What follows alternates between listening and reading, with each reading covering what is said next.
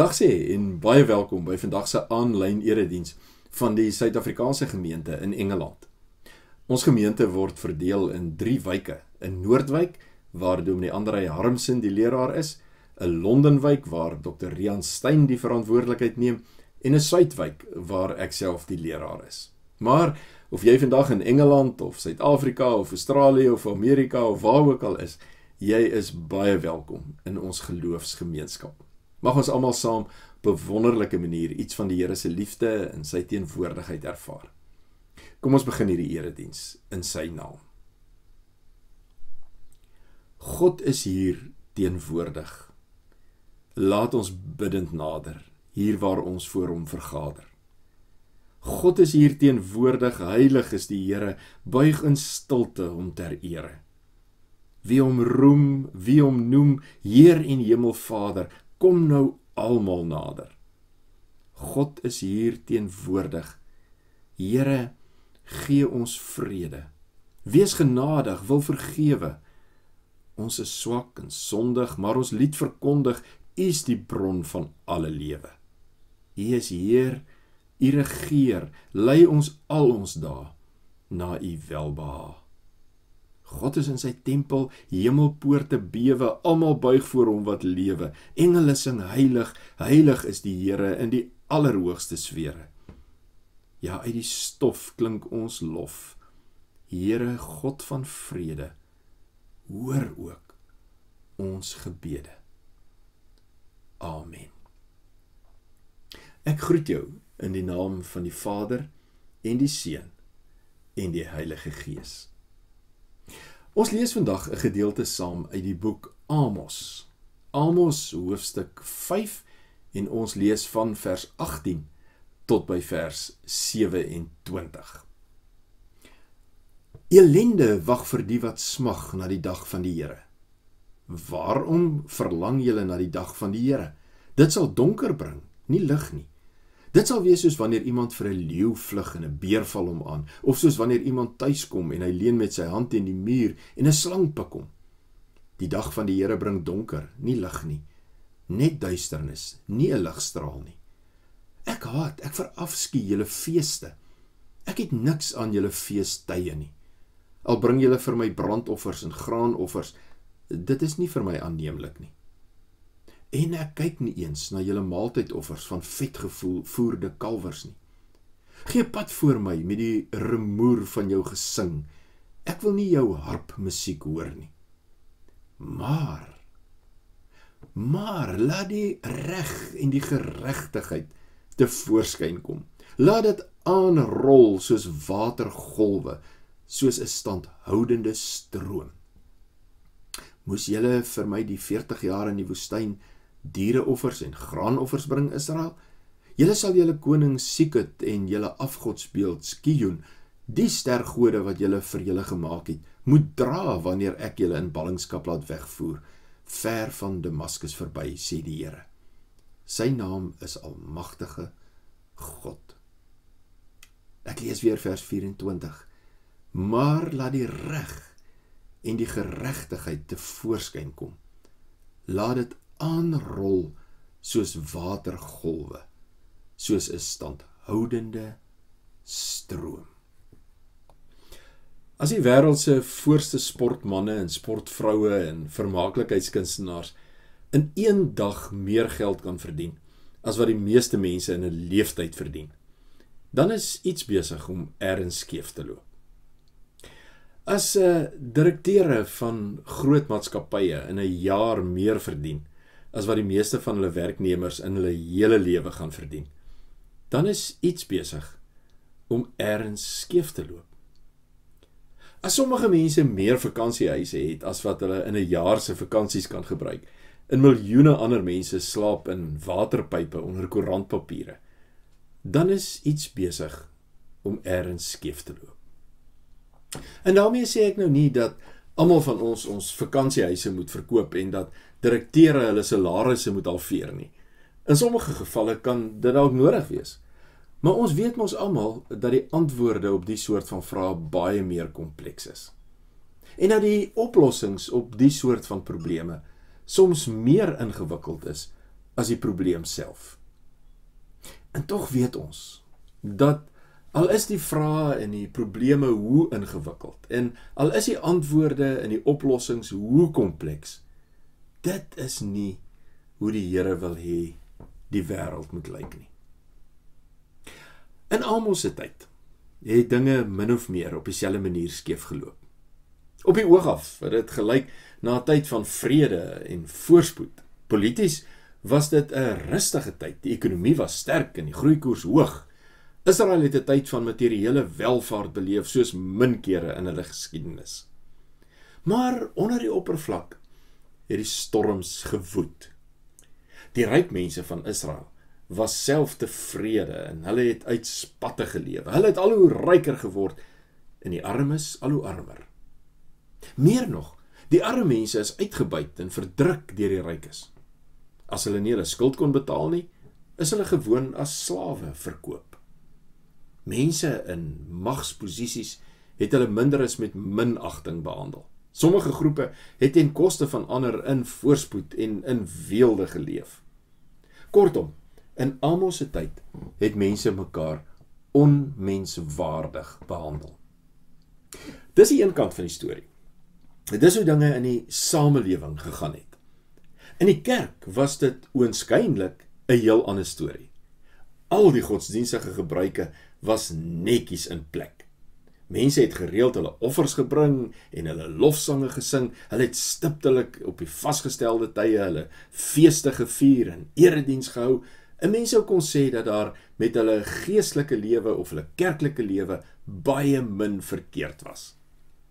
En tog, tog sê Amos dat die orkes maar liewer hulle instrumente moet wegpak en dat die gemeente maar liewer moet ophou sing.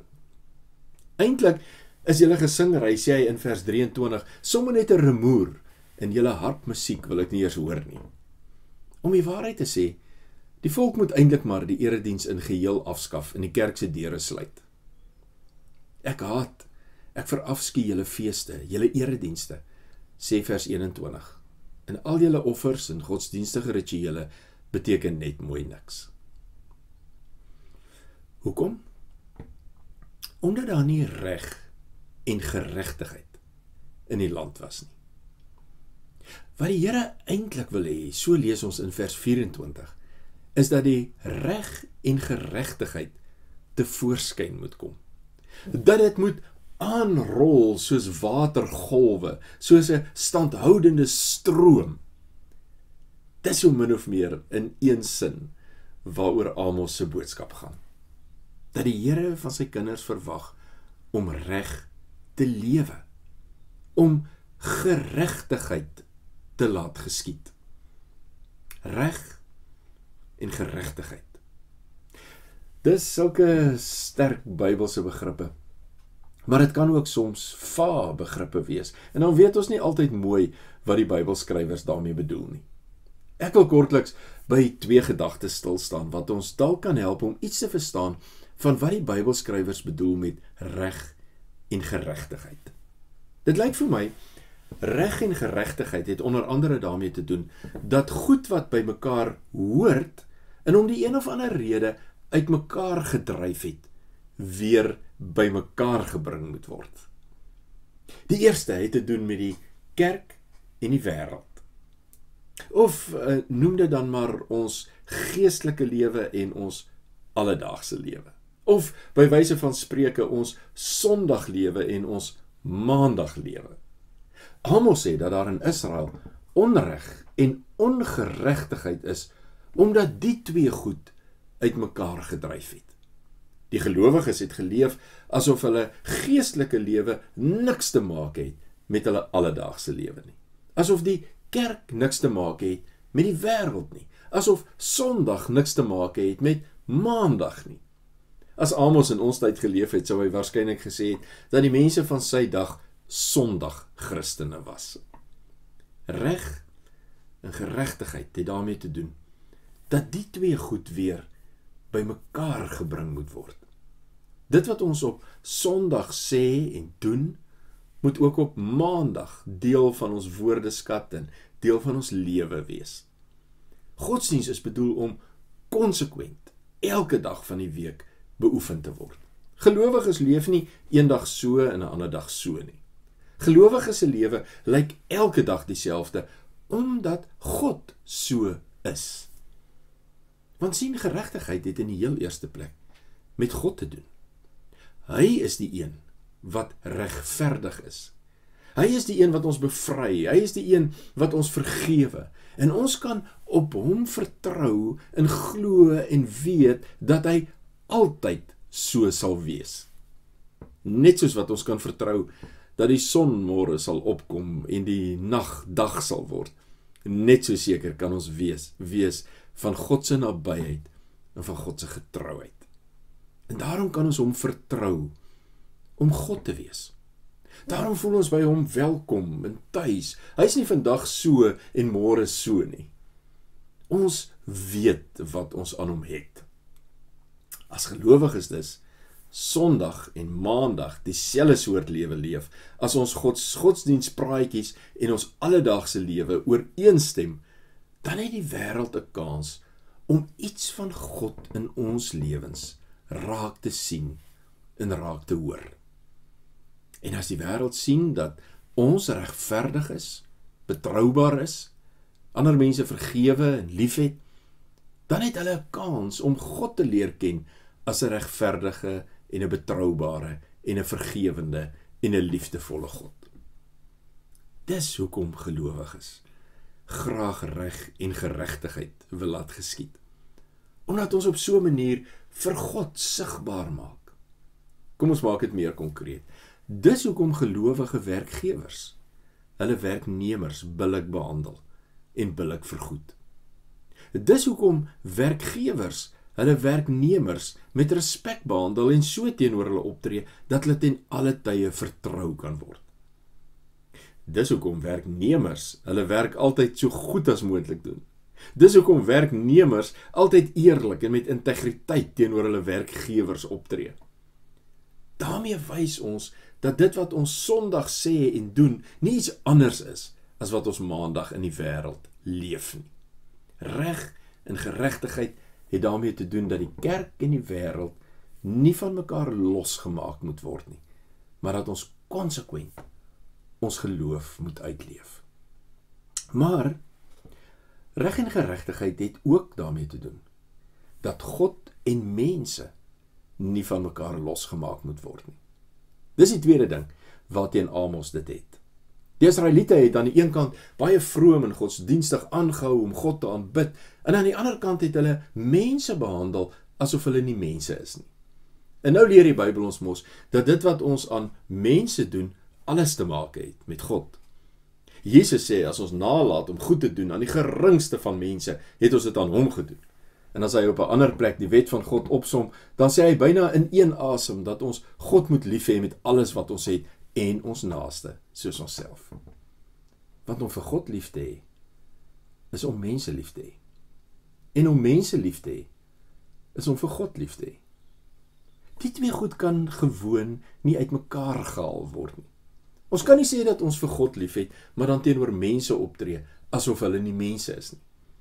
En dis presies wat in Amos se tyd gebeur het. Terwyl die gelowiges God aanbid het, het hulle ander mense uitgebuit en onmenslik behandel. Reg en geregtigheid het daarmee te doen dat ons ander mense nie sal misbruik en van hulle voorwerpe sal maak nie, maar dat ons hulle as mense sal behandel. Kom ons raak weer 'n keer prakties en konkreet. Werkgewers kan werknemers uitbuit as hulle hulle nie vergoed volgens dit wat hulle gedoen het nie. Maar werkgewers kan ook werknemers uitbuit as hulle hulle werknemers wel billik vergoed, maar dan verwag dat hulle soos masjiene moet werk. Dan maak ons van werknemers objekte wat met geld gekoop kan word. Dan ontneem ons hulle hulle menslikheid. En natuurlik is die teenoorgestelde ook moontlik. Werknemers kan ook werkgewers uitbuit.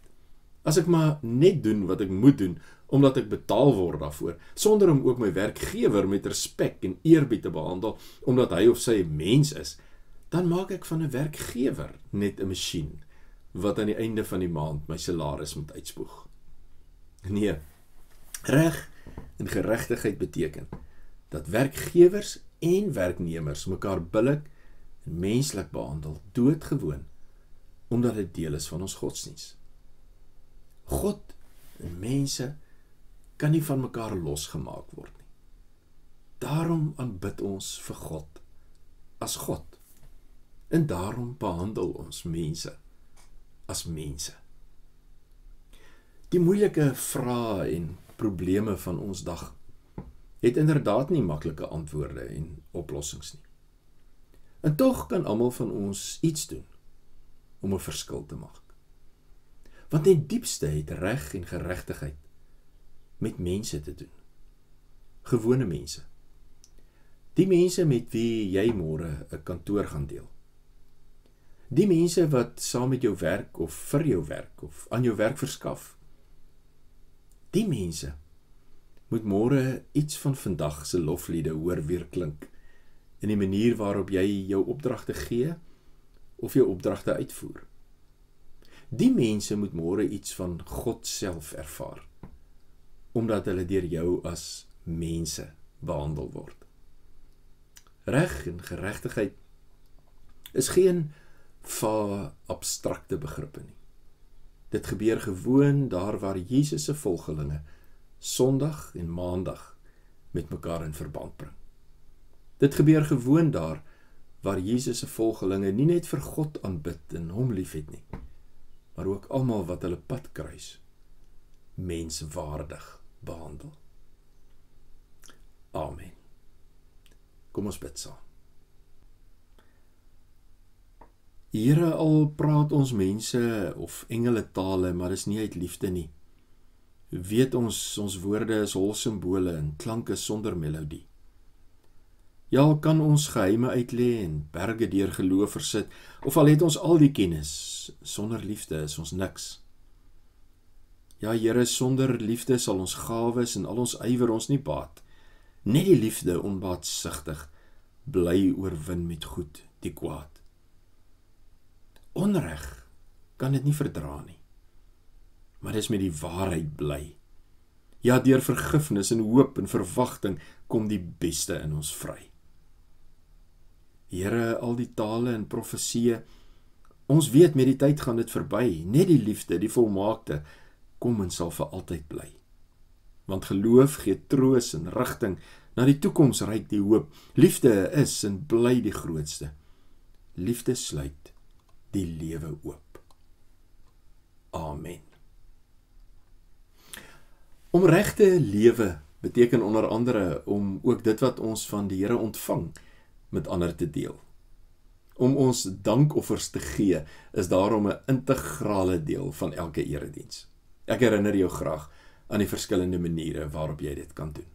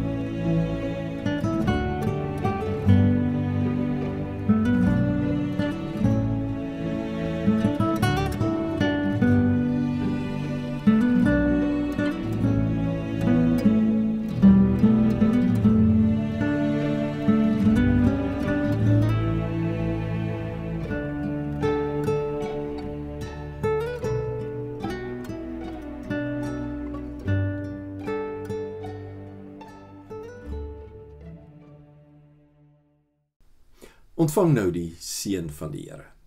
Mag die Here jou seën met genoeg insig en wysheid sodat jy ook in hierdie week wat voorlê reg sal lewe. Amen.